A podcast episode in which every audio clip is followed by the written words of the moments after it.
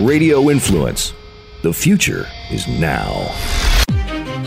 As America's zone coach, premier thought leader, and the world's number one coach of champions, Jim Fannin is the go to person. He has guided the careers of the best pro athletes from 10 sports and business executives from 50 industries. He has coached individuals, families, relationships, and students in simplifying and balancing their lives for more than 40 years. From winning Wimbledon, the World Series, and a gold medal, to losing 68 pounds, saving lost marriages, or overcoming financial ruin. Jim Fannin has been behind the scenes guiding individuals through the intricate process of peak performance. His success tools are not just for the superstar, they're designed to help you reach your full potential as you tap into life's most successful mindset the zone. And now, please welcome the coach of champions and America's zone coach, Jim Fannin.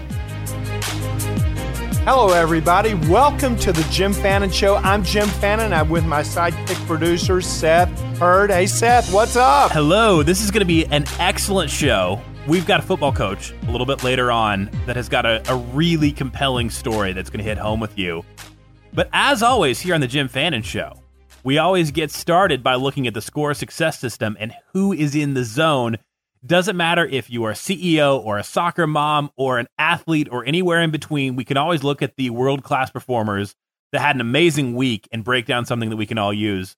And I think the theme of 2018 is this is like the year of the unbelievable sports. Uh, oh, it's play. incredible! I'm. I mean, I we've seen the greatest endings to football games, and I know it's going to happen in basketball coming up uh, with March Madness. We're going to see the same thing.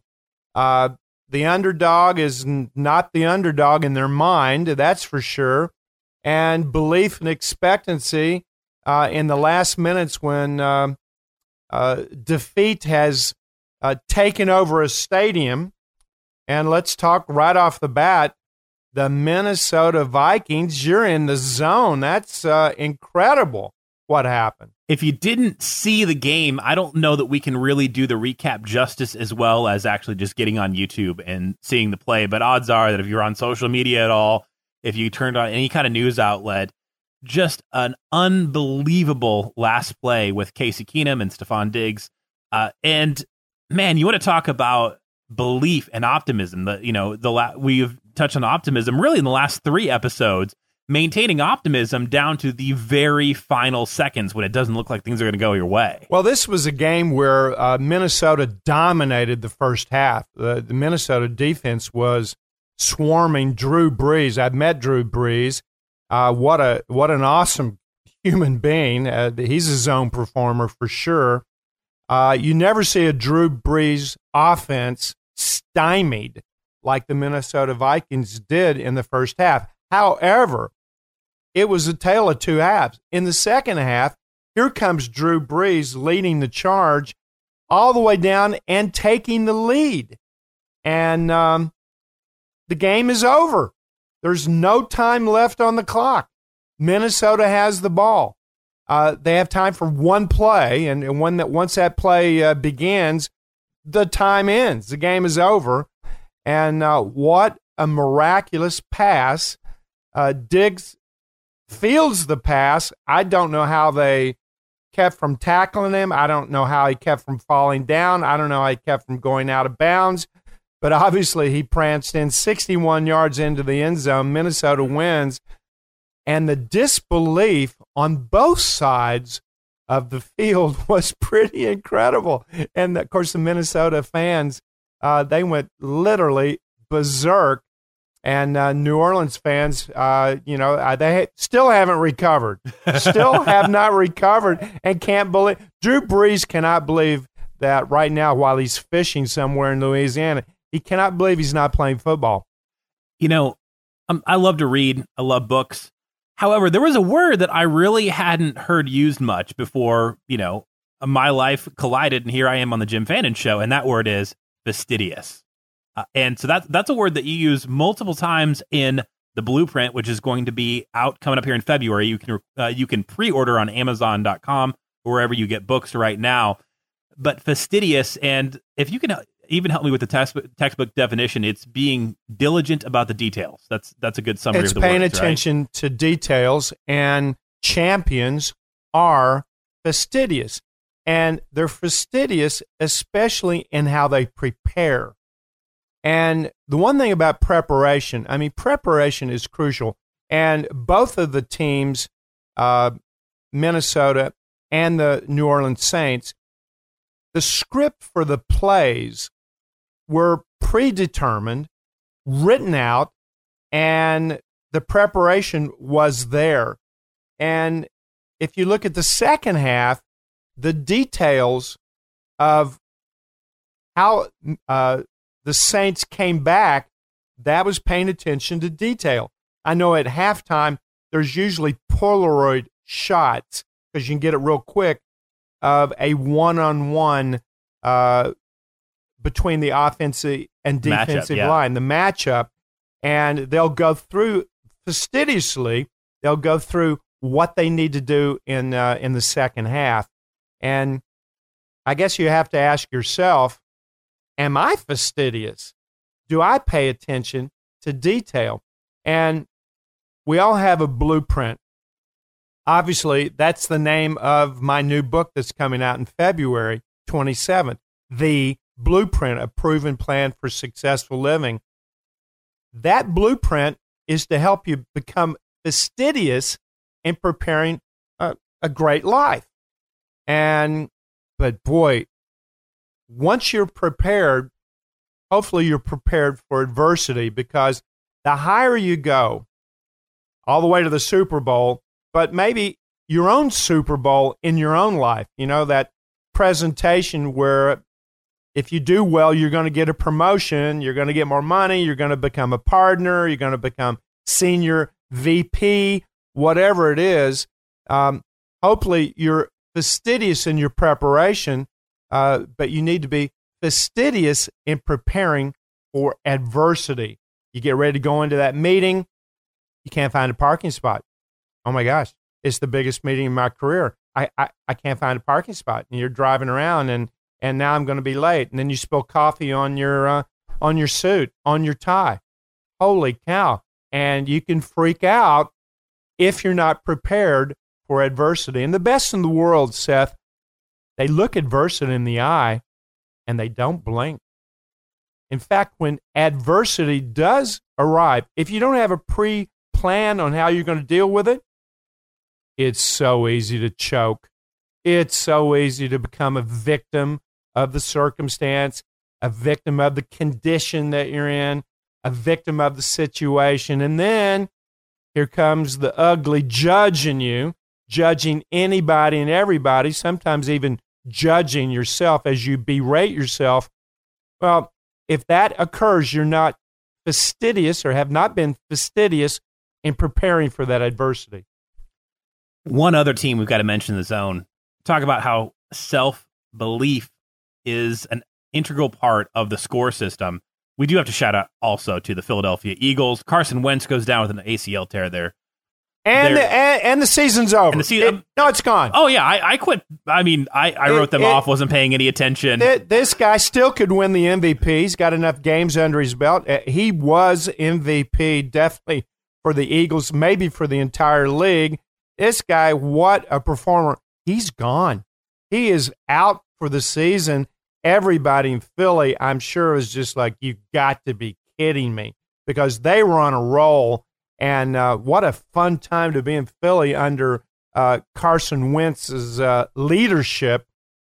But he's gone what what do you do?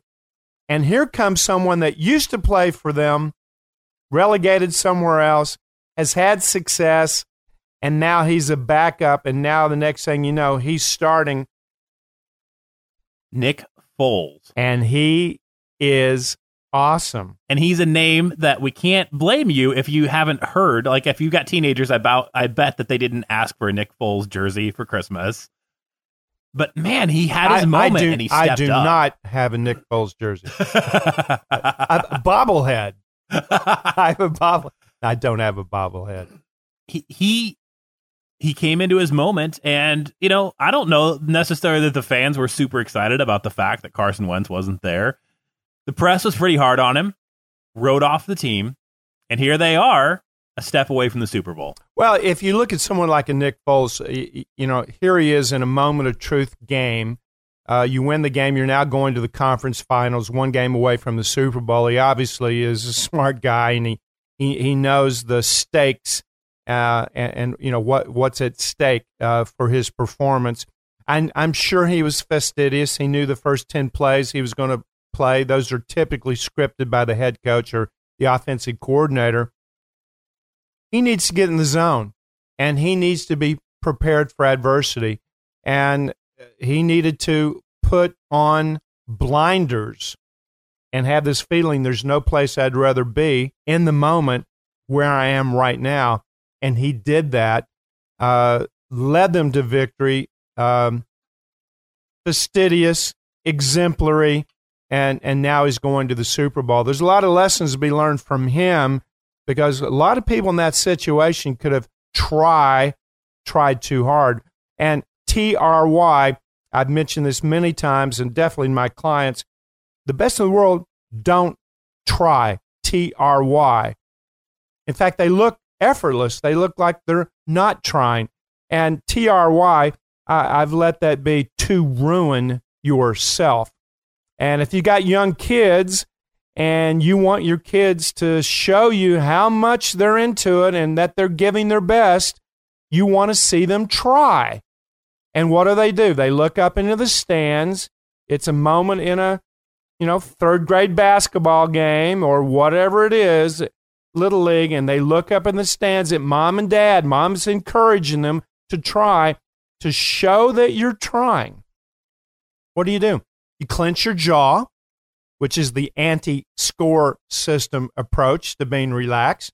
They tense their jaw, they furrow their brow, and they clench their fist and they show mom and dad, I'm trying to ruin myself. And that's really what try is. Uh, when you're in the zone, it is a purposeful calm. And it's a feeling mentally that is also expressed physically. Your breathing goes down to six to eight breaths a minute. This is while you're performing. Your jaw is unhinged. Your tongue is out. That's LeBron James puts his tongue out when he goes to the bucket, or Kevin Durant, or, or you watch Stephen Curry. Watched him last night uh, uh, throw up a few threes, which he's an expert and fastidious about executing, but he's always playing with his mouthpiece. So he's relaxed.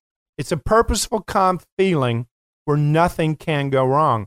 That is the zone. It has five elements that need to be all at a high level to bring this zone state on. Self discipline, blueprint is part of it, but self discipline for the task at hand fastidious, prepared.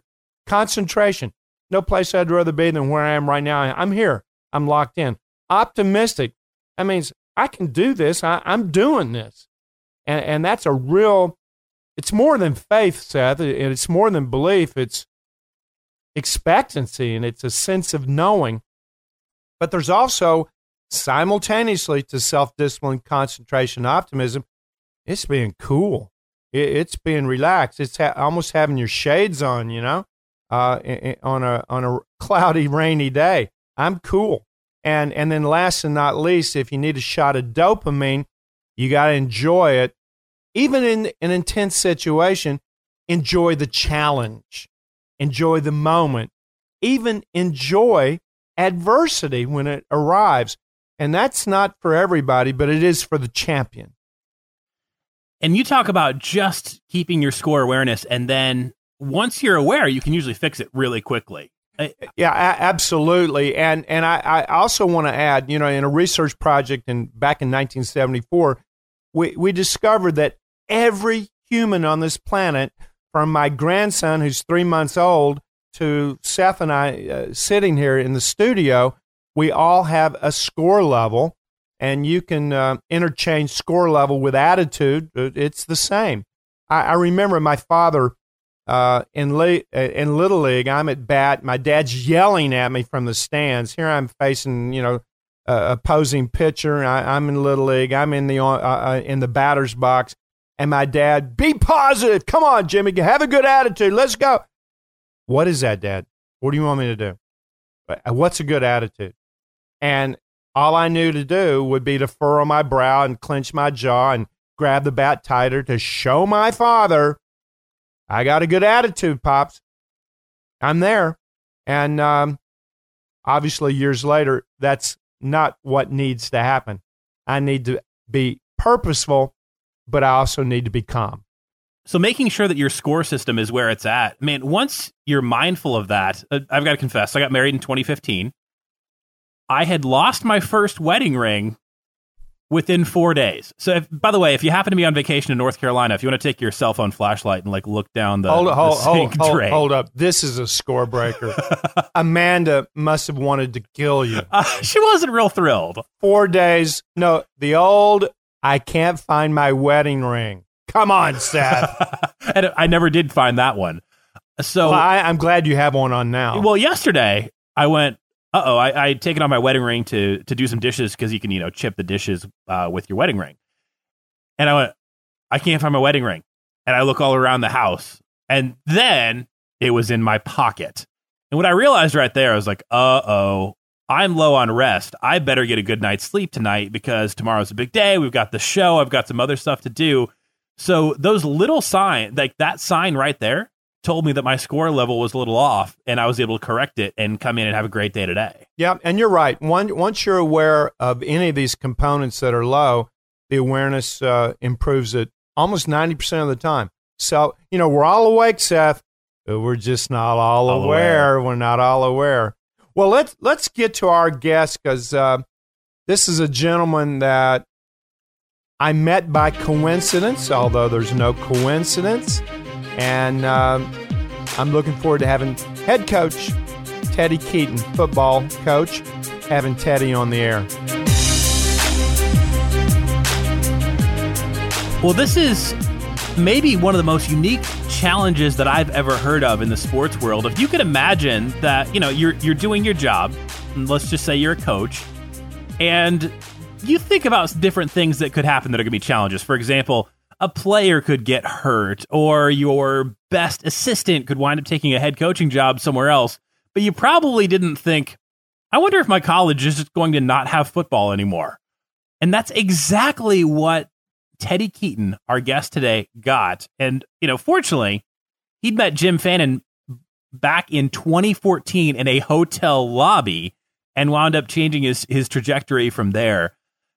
So, first of all, Teddy, if you could tell us. Well, it, that meeting was it was an intuitive meeting. I I'm in a lobby in a hotel in Dayton, Ohio, and I'm waiting on a wedding party. I'm there for my daughter's wedding, and in walks uh, obviously a team of athletes. They look like athletes. I've been around athletes. I, I knew I knew this was a football team, young men, and I said, "Are you all any good?" Now, throwing that out to a group of young men, I could have gotten all kinds of answers from, "Hey, old man, what are you talking about?" to uh, whatever, and the response from multiple players really, really blew me away. They were polite, they were kind, they were businesslike.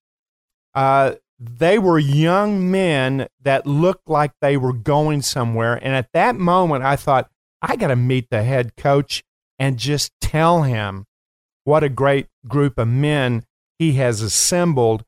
And acorns don't fall far from this head coaching tree, that they were really embodied um, an awesome young man uh, in today's society that you'd be proud to have any of them as your son. And that's exactly what happened. So as the team goes through the lobby, uh, in walks what I perceive to be the coach or head coach. And Teddy, that's when you and I first met. And I, I don't know what you thought on that meeting. Who's this strange guy talking to me? But uh, share a little bit your thoughts on when we met. Uh, it's exactly what you said. I, I, I, was like, who is this guy? Um, as a matter of fact, he talked. He said, "I just want to tell you how manable your kids are." And, and mind you, we get that a lot when we go off to hotels because I try to tell our kids, you know, when we go somewhere, we want to act like you, you've been raised and like somebody has taught you how to have some discipline and, and be respectful because you never know who you might meet. And in that instinct, I met somebody that I that's changed my life since I've met him. And um, you know, we went downstairs, we talked a little bit, and I was telling him about my team, my situation. Um, we just was we were there for a homecoming for another team, and he was there for a wedding. And I went upstairs immediately after we finished talking, and I googled him.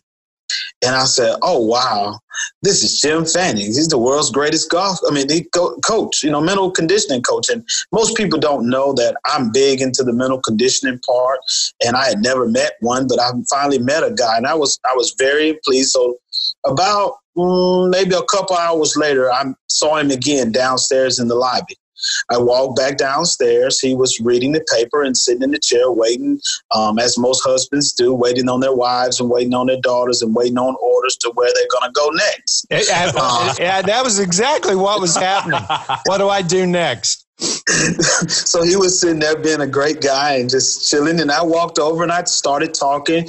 And, and he asked me, could he speak to the team? And I was like, I would be honored. At first, I was thinking, how much is this going to cost me? This guy, you know, one of the greatest, you know, um, mental conditioning coaches in the world. What what am I supposed to? I don't have anything to offer him. He said, No, I'm going to do it for free. I just want to meet this nice group of young men that you have brought here. So the next day proceeded, and we went, and we was getting ready for pregame, and I had scheduled for him to come, and he came in, and everybody was sitting around and everybody was waiting on him to you know give his performance. And he set up and he talked. But he, he did something that i think that even the trainers and everybody else that was around me at that moment in time when he took the ball and he circled us all up. And the only way that ball would work is if everybody was in connect and unison if the energy was bad that ball wouldn't light up.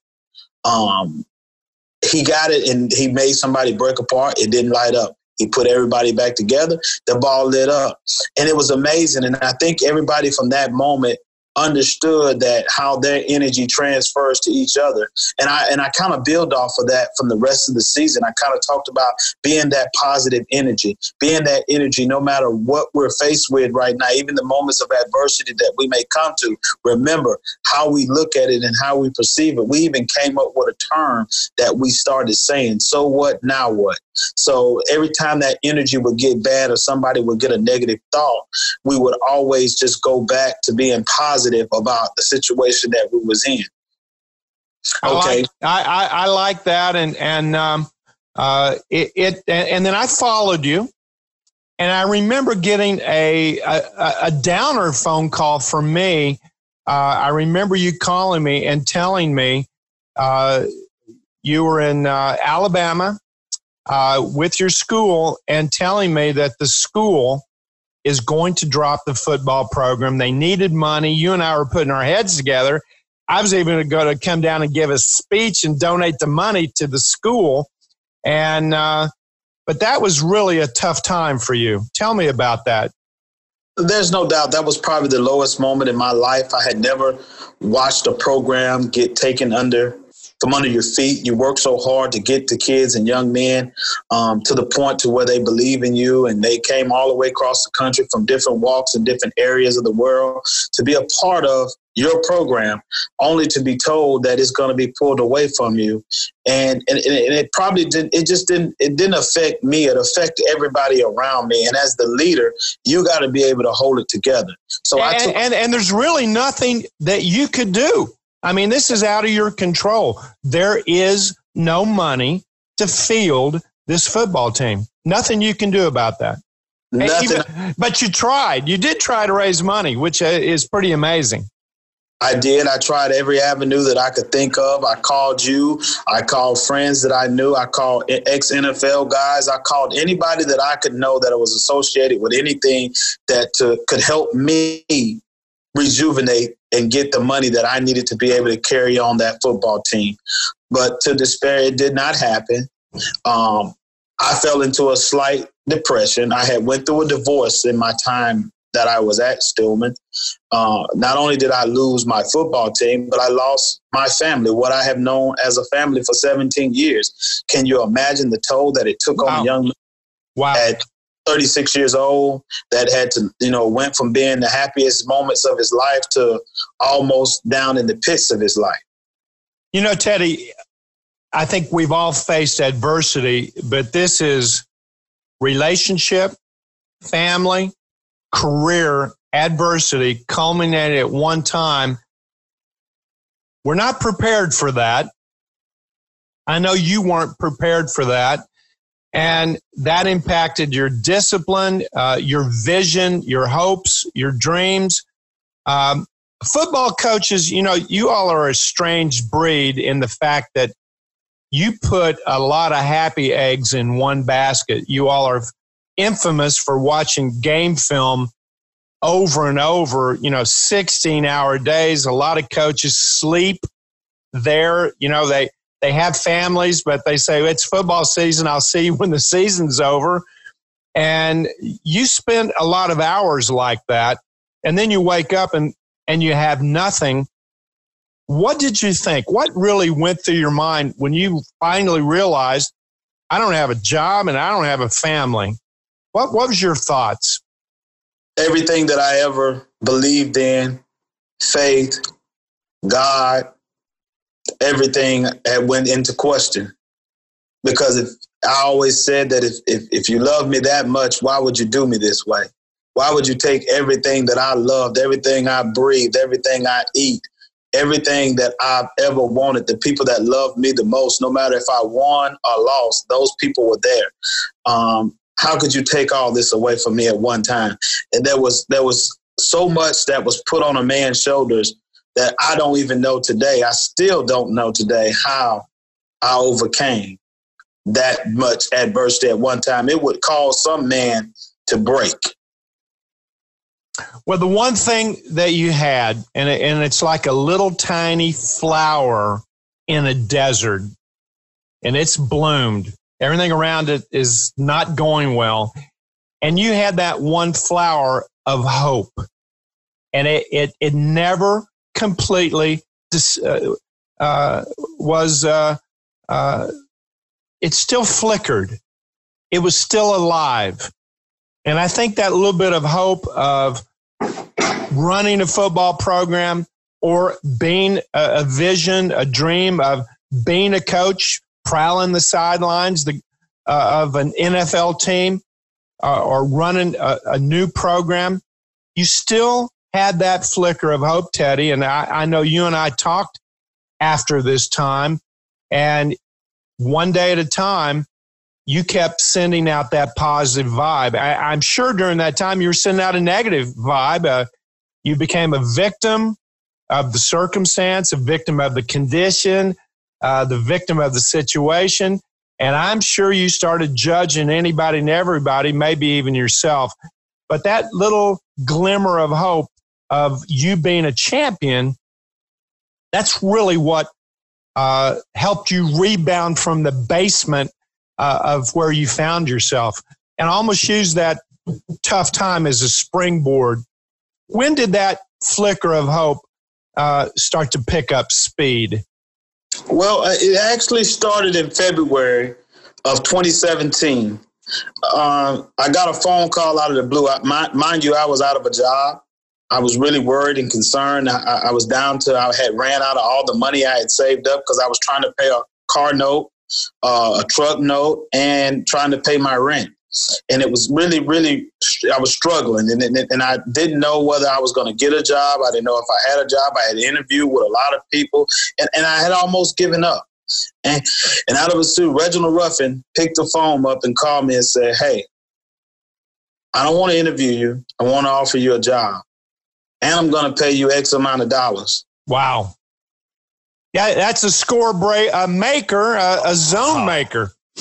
You must have hung up from that call going, wow, thank you, God. Uh, that must have been a, a humbling moment for you. I cried and I thought he was playing. And wow. he said, if you look in your mailbox, I sent the contract three days ago. You should have got it. If you got it by now, I said, Well, how did you get my address? He said, Don't worry about that. It came. The contract was there, and it was the exact amount that he said it was going to be. Oh and my gosh! To cover car note, truck note, my rent, and everything I needed to take care of at that time. And he even offered housing for me to come stay in Birmingham if I needed it. That's amazing. But you know what? Hope can do that.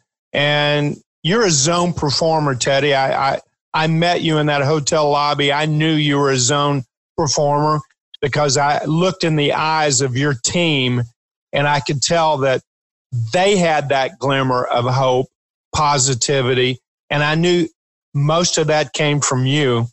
And then you started building one day at a time on that hope. And you changed your mindset. You got back into being a zone performer. Tell me how that went. Well, what happened is, is I met a young lady.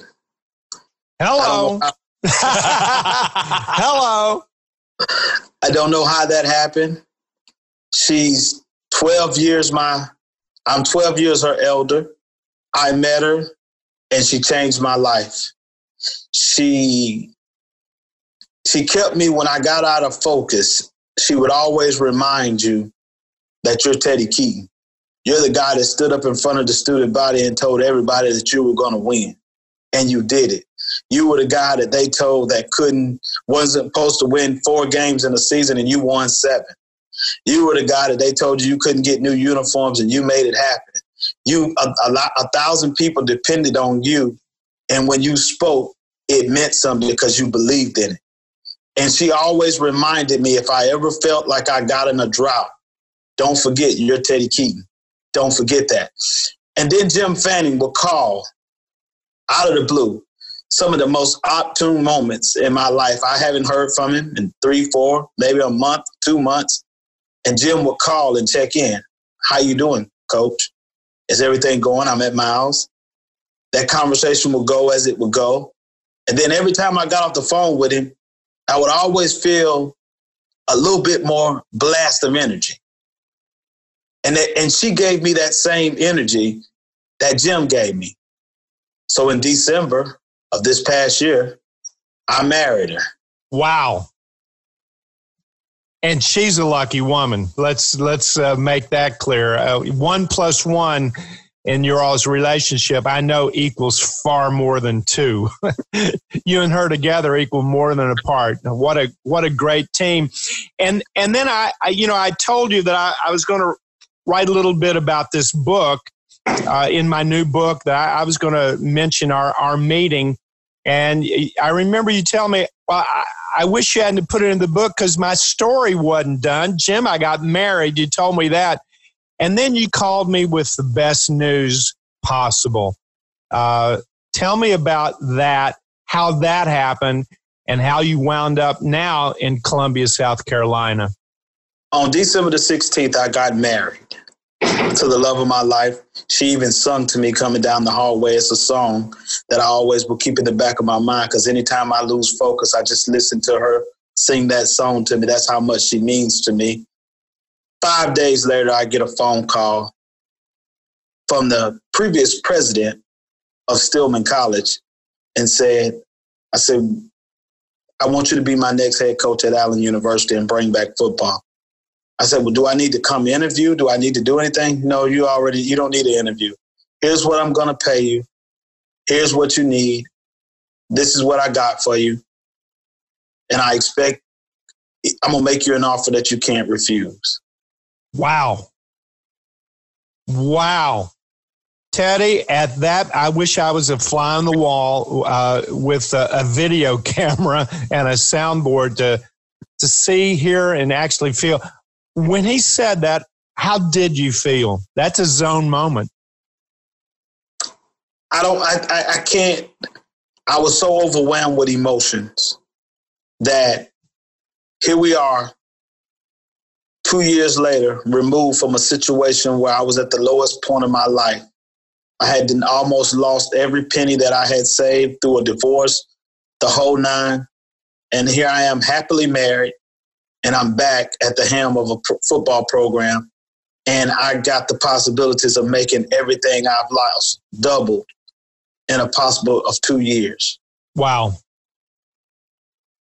Belief, expectancy, and knowing, optimism. And Teddy, I, by rekindling your optimism, you attracted definitely this opportunity. So, so tell me about the new university. Tell me the challenges. I mean, all of a sudden you, are in uh, a new university, Columbia, South Carolina, and tell me a little bit about the university. But it's still a daunting task to go from zero to sixty. No players, uh, nothing. You're starting this program uh, brand new. Well, you you you put it so graciously. You know, the the president called you to bring back football. That's a lot bigger elephant to eat than just that sentence sums up. Yeah, well, you, you, you, Teddy, you don't need a defensive right tackle. You don't need a free safety. You don't need a new quarterback. You need everybody. I, I, I say that to the most people. This is a monstrous challenge. To me, it's it, it, I love challenges. A challenge like this, when you walk in, there was no, there's no practice field, there's no locker room, there's no smell of a football team, there's no no nothing, not a jersey, not a pom pom, of nothing of a football team. But to be embraced by the people when I came here, I felt as if though I was Nick Saban and I had just won the national championship and everybody was elated and I was the man of the hour that everybody was waiting to see. And I haven't had that feeling since 2007 when I won my first arena championship.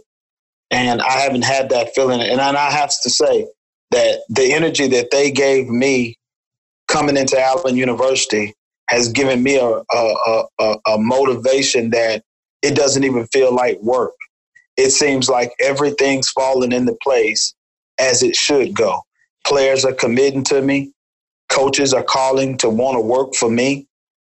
I, the, the guys are coming this afternoon to walk and let my vision be shown on the locker room, the the the, the weight room, and, and and it feels so good to be able to say that I'm the expert and everybody's looking at my opinion on what I want to do that is an amazing uh, turnaround. This is really a, a, an example of success is getting up one more time from defeat. Tell me just a little bit about the university. We need to give them a, a shout out. Uh, just tell me about it. How, how big is the school? Where is it located? Tell me about the university. Allen is located in Columbia, South Carolina. It has about 800 students in it. It's a, a STEM school. It's about science, technology, and it, and it was provided for, it was found by the AME Church, which was used to um, create um, young black ministers. Um, it's a very, very, got a lot of enriched history in it. Um, I, am overwhelmed. I was just in, they call it chapel and I just learned that a, a guy that was here that was played an instrumental role in segregation of schools was a, a actually a, student here at one point in time and an alumni here. He wow. was responsible for the world in segregation next to the Brown and Board. His last name is Delancey.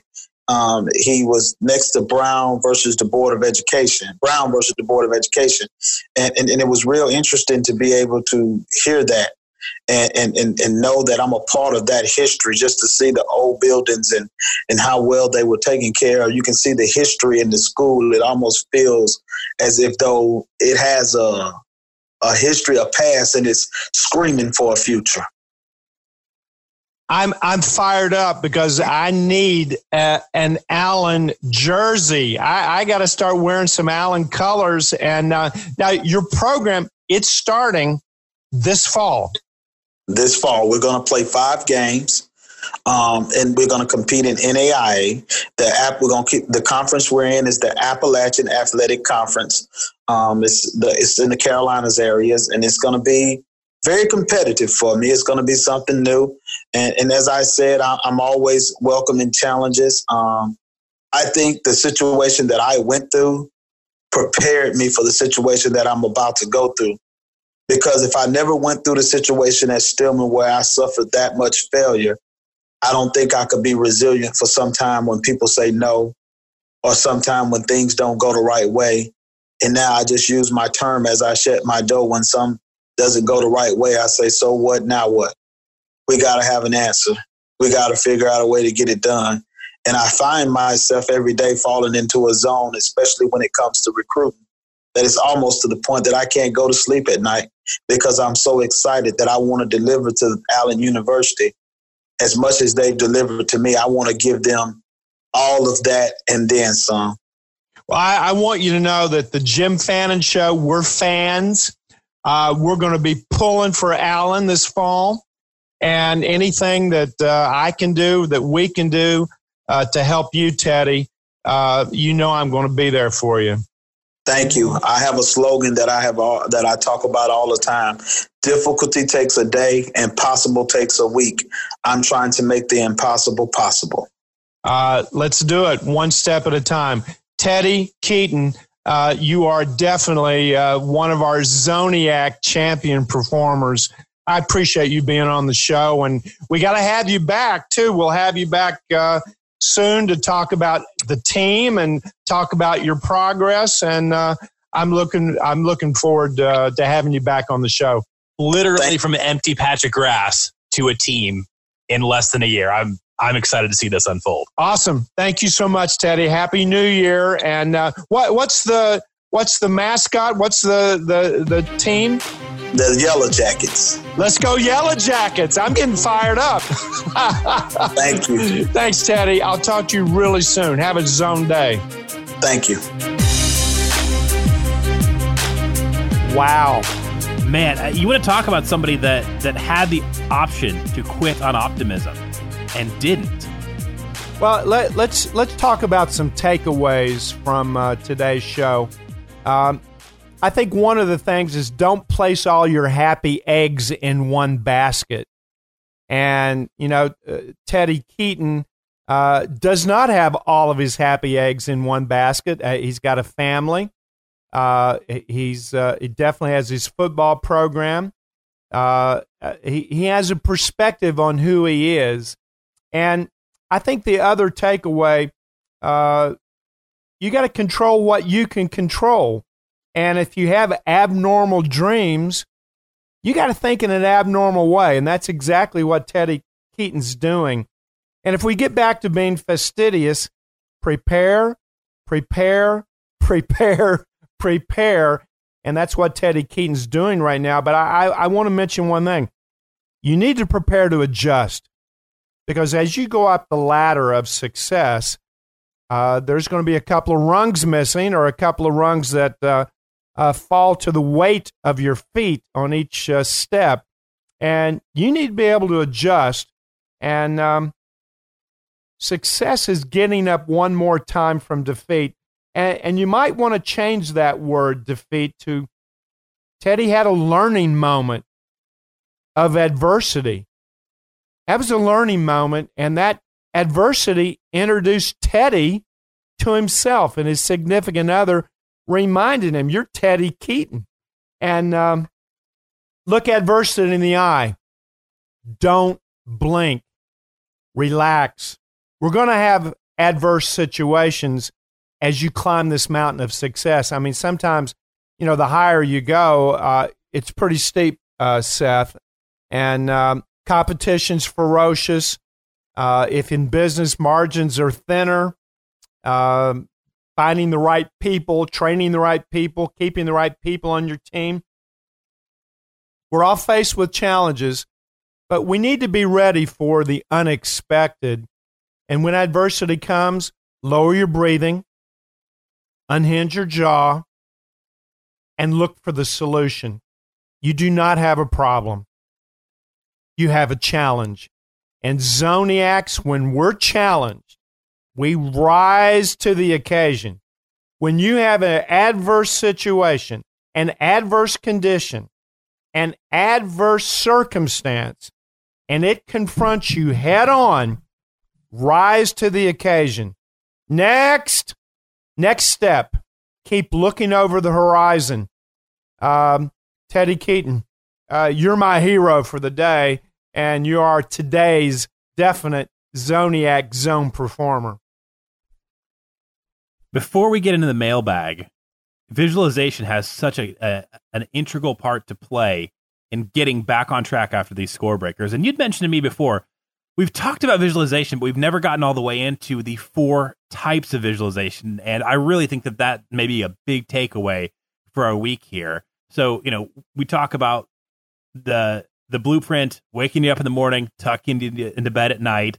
I have reminders on my phone, visualization for each of the arenas each day, but we've never talked about how this is actually broken down into four categories. Yeah, it, synchronized visualization. Um, there, there are four different types of visualization that that we've discovered, uh, and the first type is task imagery or task visualization, and that's just knocking an eight foot putt over and over and over, one task after another.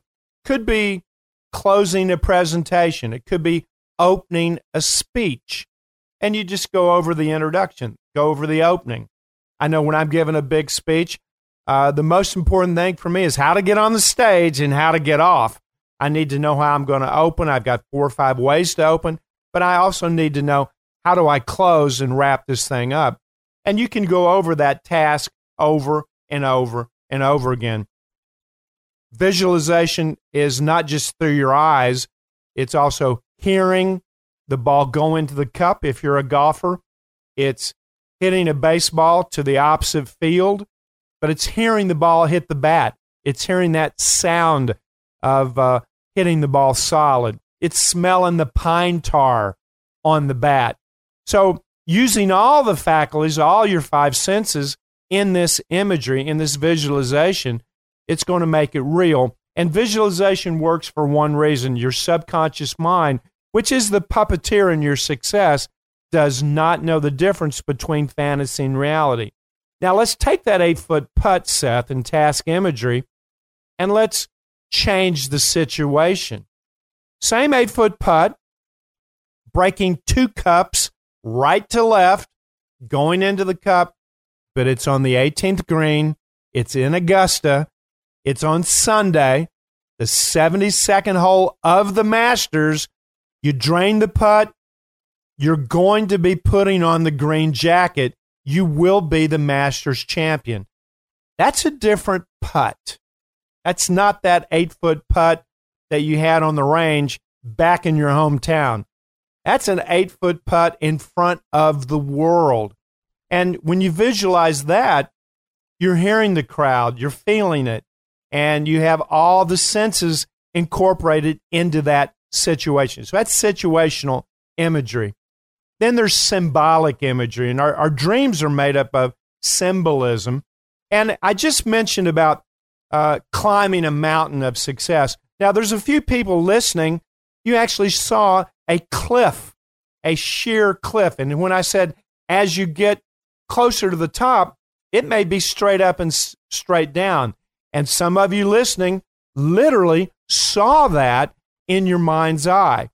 And climbing that mountain is symbolic to you achieving your goals. So you can place yourself in a uh, rapids uh, in the Colorado River, and getting through the rapids leads you to whatever your dream or vision is.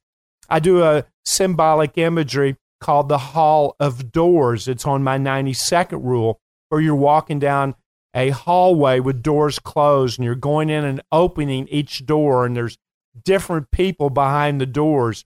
And at the end of the hallway is a neon flashing sign beckoning you it's Teddy Keaton winning the conference in the fall. It's beckoning him. But those doors, uh, there's different people behind that. So when I do that guided uh, visualization, I'm going to do that with a client later this afternoon. That is symbolic imagery. And then we come to the aftermath.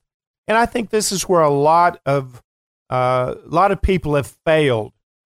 Aftermath visualization is once you've achieved whatever you want to achieve, what happens next? And how do people respond to you? And how many athletes and how many just successful people did not have aftermath imagery? So they reached the pinnacle of fame, the pinnacle of success. All the trappings are coming their way money, uh, people that want your autograph, notoriety, uh, talk shows, magazine covers, you know, all of those things. And it can take you off your game. You look at Mike Tyson. Now, I was at Mike Tyson's first heavyweight fight. I'm at ringside, and I will tell you, he's fighting Trevor Berbick, Bur- Berbick uh, in uh, Las Vegas. And I was terrified. You could feel the energy of Iron Mike walking in with a towel, hole cut through the towel over his head. Berbick came in as the champion in a robe and a giant belt. Uh, and uh, Tyson walked in as a warrior off the street. And it was terrifying. Berbick was terrifying. I watched Iron Mike knock him out in the first round. And he was unbeatable, impossible. Then something happened. Cus D'Amato, the person that discovered him, dies. Jimmy Jacobs, his manager, dies. And now the support team that insulated Iron Mike from the trappings of success, uh, they're gone.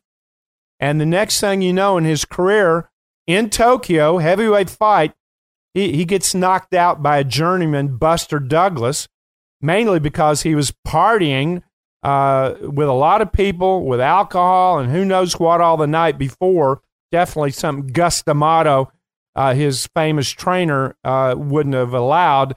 And the next thing you know, Iron Mike's uh, got a prison sentence and he's got a tattoo on his face and he's lost all of his money and there was no aftermath imagery. Uh, you can see a Lance Armstrong. You can see a lot of people uh, that have been like that. So you want to have your visions of being successful, Seth, but what happens when you reach it? Uh, getting to the top is one paradigm, and you need to make a shift in your mindset to climb that mountain. But once you get to the apex of whatever that is in business or sports or life in general, when you look around, the only footprints leading up to you are your own even with the zone coach coaching you, you're walking to the apex, not me. This is your life. It's not about me. So I, am not walking those last 20 steps up there with you. I'm saying, there it is. Go get it. Uh, it can be real lonely when you wake up. So you better have a plan afterwards. I, th- I think getting there is one thing. Staying there, well, that's another paradigm shift that you're going to have to go through. So those are the four types of visualization task, situational, symbolic, and the aftermath. Let's get into one of my favorite parts of the show. This is where you get access to world class coaching, the same wisdom that's guided some of the top performers in business, in entertainment, in sports. You got access to it right now. Ask Jim at jimfannin.com. Ask Jim at jimfannin.com to shoot off the question to us. I think this one, I kind of can't believe we haven't gotten it so far very short, but I, I think almost everybody can relate to it. Hey, Jim, is hating to lose bad motivation that will mess me up? That's a great question. Hating to lose, uh, it, it, almost sounds like a double negative there. You know, hate, well, I'm not into hate, and losing, I don't like thinking about losing. But I will tell you this some of the athletes I've coached, when they've had a setback, I tell them keep the residue of how negative you feel kind of tucked up under your lip like a little chew of tobacco, though I'm not advocating tobacco. But keep that taste that you don't like to maybe help you and spur you on and motivate you. But to dwell on the loss, and I'm not sure that's a positive thing. In fact, I believe it is not a positive thing. I, I know a lot of great competitors, Michael Jordan being one of them, hated to lose. But I, I think it's better to love to win and knowing when I don't win that I'm going to learn from the loss. And every loss is a learning moment. Some of us pick that up. Uh, Teddy Keaton lost, learned from it, and um, changed his life. And his life's continuing to evolve in a po- positive upward spiral. So, um, yeah, that's my answer on hating to lose. Let's go to a different arena here. Of course, the score system isn't about putting all your happy eggs in one basket, just being a CEO, just being a pro athlete. You're more than that. so let's go to the parenting arena right now. Hey, Jim, I heard you talk in a previous episode about how you used to teach pro tennis players to reboot and tap into different elements of the score system during the match. As a parent, how can I teach that to my own kids? Well, I think you can just take the reboot tool and practice that together with your son or with your daughter. And I'll be doing that definitely with my grandson, Bowen, uh, when he's able to talk, obviously.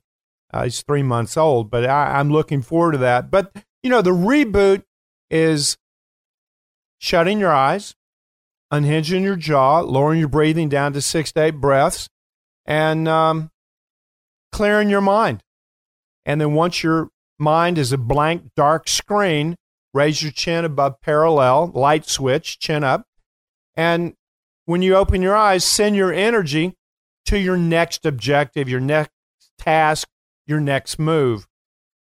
The reboot tool is a universal tool. It's not limited to sports, and you don't have to have your eyes shut. You just clear your mind, although that's preferable, not when you're driving a car, obviously. And um, you can reboot when you're in the zone. You know you're in the zone and you're thinking about being in the zone. You better reboot. You better clear your mind and get back into the moment. So it helps you uh, lengthen the zone, uh, stretch it like a rubber band, but it's also uh, a great tool when you're hit with adversity. And that's one of the ways I would do it. If you do have adversity, I know I, uh, my father uh, was a professional boxer uh, I, I, don't think he was that good. I, I, thought he was good. Then I, I saw his record later, but I won't get into that. But uh, he trained me how to fight, which uh, uh I didn't really uh, want to do, and eventually got out of uh, pugilism with my dad. but he said if you get hit flush, cover up and relax, and don't start swinging wildly. That's how you get knocked out. So if you get ambushed by a score breaker reboot. That's covering up, just like my father told me when you get hit with a haymaker in the face. So uh, I would teach that to your children. I would also teach the light switch to put their chin up. And I would also brandish the word next, that uh, next putt, next play, next shot, next swing uh, get next so that you're uh, continuing staying in the moment and it's just your next move. Teach your kids. It's not too young to learn that. And of course, we could never wrap up an episode of the Jim Fannin Show without taking you into the Zone Cafe because now, now, now, now the Zone Cafe. This is your cafe, listeners. This this this belongs to you. It has five items on the menu. We talk about them all the time. Right now, you need to order something that you believe you need. It's the missing link to get you into to a zone state right now and maybe for the entire week. You can pull up your car to the drive up window. Seth's back there cooking like crazy right now. He's got the little hat on, and I'm back there uh, uh, helping also fill orders. You can order a big plate of self discipline, the willingness and commitment. Key word is commitment to the tasks that lead to the goals that take you to a vision. If you feel you need self discipline, that's going to help you with strategy, tactics, having a plan. Uh, it's going to help you with mistake tolerance. It's going to help you with patience as you're executing that plan. If you need that, you can order it right now and don't don't even look at the rest of the menu. But maybe maybe you got that together. Maybe you need concentration. Uh, we have a big bucket of it back here that we're uh, we've made for you, and concentration is when you have the feeling, I'm here right now, and there's no place I'd rather be. It's being in the moment, executing the tasks, executing the goals on your way to a vision. It's mental and physical focus of your energy. And if you need that focus, maybe you think you're a multitasker. I, I, I don't know any great ones. I, I know people that do it, and I've done it. But single minded, single purpose, one task at a time. How do you eat an elephant? How's Teddy Keaton going to build a football program? One player at a time, one task at a time. Maybe you need concentration, or maybe you need optimism, the belief, expectancy, sense of knowing the task will lead to the goals. And if you need that confidence that's going to help you trust your instincts, you can definitely order a big slab of optimism. But maybe, maybe you've been stressed out this week. Maybe you're worrying. Maybe you're anxious. Maybe you're grinding your teeth. Maybe you're not sleeping very well at night. Well, you might need a cool drink of refreshing relaxation. Get that serotonin level up uh, where you have that calm over you, jaw unhinged, uh, muscles relaxed. Uh, if that's what you need, place that order right now. But maybe, maybe you need some passion. Maybe you need uh, uh, a giant bag of enjoyment to get a little dopamine into your bloodstream, and and that's the uh, pleasure, satisfaction, uh, enjoyment of executing those tasks and those goals. Sometimes we have some arduous tasks that we need to do. Love the challenge. Love the challenge. Uh, love the process. And uh, if that's what you need to get that passion back, order some enjoyment. So place your order, take it away with you. So, Seth, what do you need? I'm going concentration this week. And one of the things I've found is that as you're growing, and that could be from sixth grade to seventh grade, that could be from manager to vice president, your situation is going to be different. But concentration is one of those things that after you have a period of growth, it feels like you really need to double up on for a new task. And so I'm going concentration this week. Well, you know, Seth, most people find this hard to believe in me, but uh, this week I'm ordering optimism. Does that mean I'm a pessimist? Absolutely not. Um, I have a lot going on, and optimism is just me continually to selling me on me. And why do I need to do that? Well, if I'm not optimistic, how am I going to help all my clients be extremely optimistic? Uh, optimism, just like the score level, is very, very contagious. And I'm going to bolster my optimism this week just as an insurance policy that I'm helping my clients be the best that they can be. So I don't want to think about it uh, every day.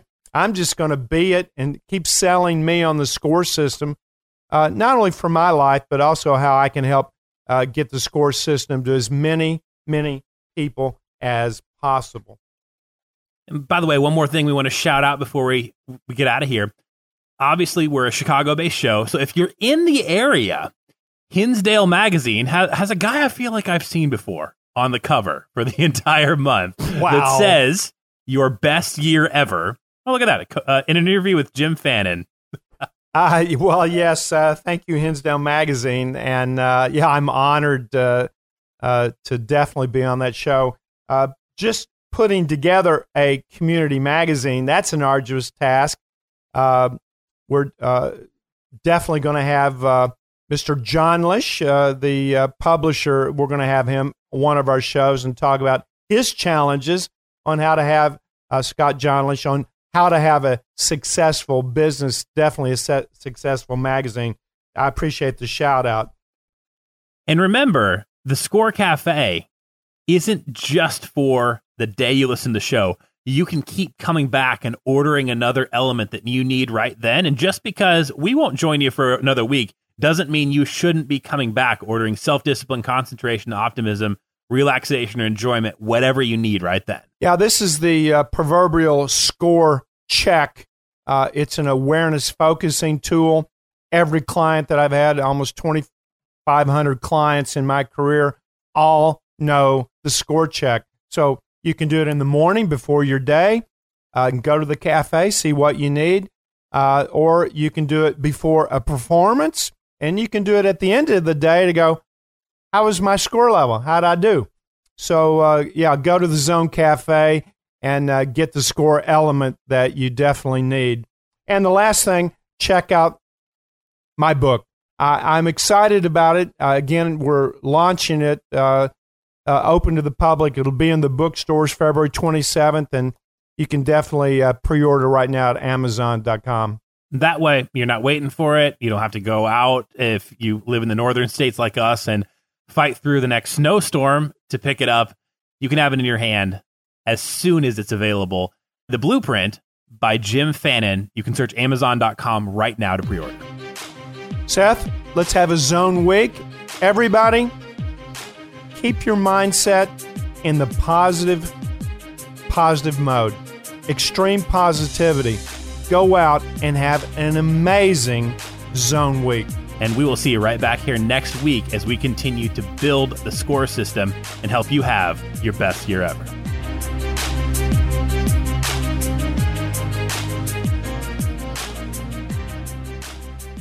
I'm Jerry P. Tuck, CEO of Radio Influence. I just wanted to take a quick moment to say thank you for downloading and subscribing to this podcast. There are a lot of people behind the scenes here at Radio Influence that work hard to keep you entertained day in and day out. If you'd like to get involved and advertise on this program, or you have some show ideas that you'd like to see us add to the Radio Influence family, please email us at contact at radioinfluence.com. We all have crazy schedules, so the fact that you took time out of your busy day to let us entertain you for a while means a lot. Without you, the listeners, we wouldn't exist, so thank you again for downloading and subscribing to this show.